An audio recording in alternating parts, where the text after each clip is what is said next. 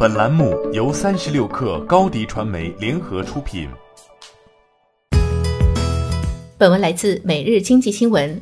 二零二零年开年，瞄准潮流球鞋文化的读 App 正式改名为得物。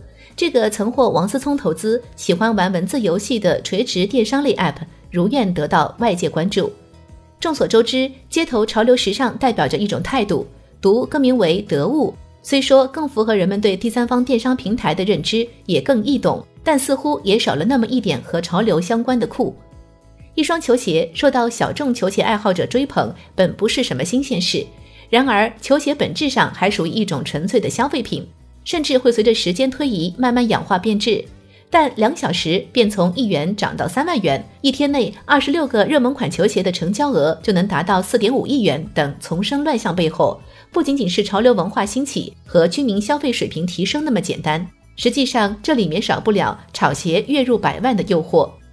无论从品牌营销还是销售额等方面考虑，对牢牢把控球鞋流通数量的耐克和阿迪达斯等品牌方而言，球鞋涨价自然是求之不得。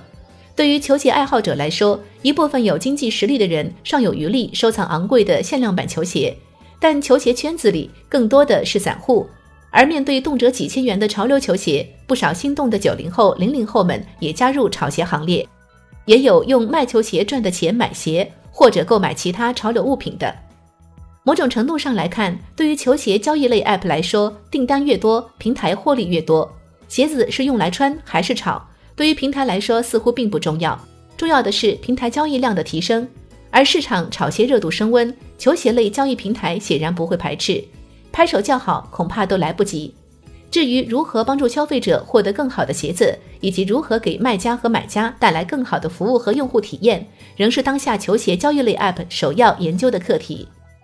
目前，球鞋交易市场相对较小，尚没有纳入监管，泡沫过大，球鞋价格容易被操纵等风险突出。作为潮流文化的年轻受众，对于球鞋交易市场的风险把控能力还很欠缺，急需提高自身警惕性和风险辨别能力。被炒起来的球鞋价格，让那些真正的球鞋爱好者望而却步，同时对于潮流文化也是一种伤害。